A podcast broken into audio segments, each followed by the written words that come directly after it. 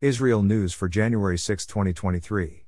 The UN Security Council met for an emergency session on Thursday to discuss National Security Minister Ben Gvir's visit to the Temple Mount earlier this week.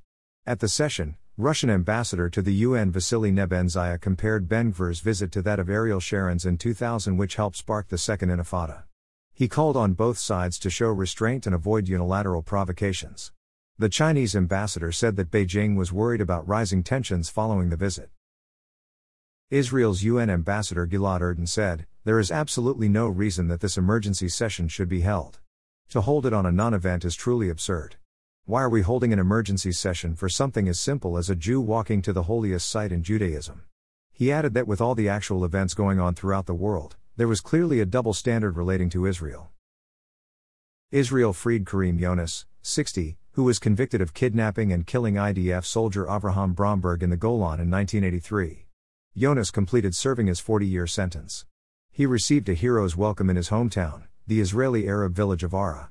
Yonis said, I am very proud to be one of those who made sacrifices for Palestine, and we were ready to sacrifice more for the sake of the cause of Palestine. On Tuesday, Interior Minister Aryeh Deri called for Yonis to be stripped of his Israeli citizenship. Israel's Supreme Court on Thursday discussed motions challenging Aryeh Deri's appointment to a ministerial role in the new government, despite his previous criminal convictions. The motions opposing Deri's appointment were filed soon after the law allowing a convicted felon to serve in government was proposed. Known as the Deri Law, it stipulates that as long as sentencing is suspended and no actual jail time is involved, it would not disqualify someone from serving. Attorney General Gali Baharav Miara declared her opposition to Deri serving in government, and wrote a 77 page dissenting argument to that effect, in which she called Deri's proposed appointment as extremely unreasonable.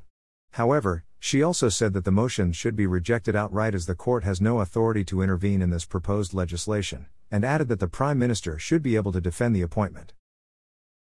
Deri, in his role as Deputy Prime Minister, will fill in for the Prime Minister for a few minutes today, while Netanyahu undergoes a routine colonoscopy. A specially constructed Israeli version of the U.S. President's Air Force One plane will be placed into service. The plane, called Wings of Zion, will be the official aircraft of Prime Minister Netanyahu, and may also be used for state visits by President Herzog. Thanks for listening to the Israel AM News Summary. To receive the Israel AM News Summary directly in your inbox, subscribe at www.israelam.com.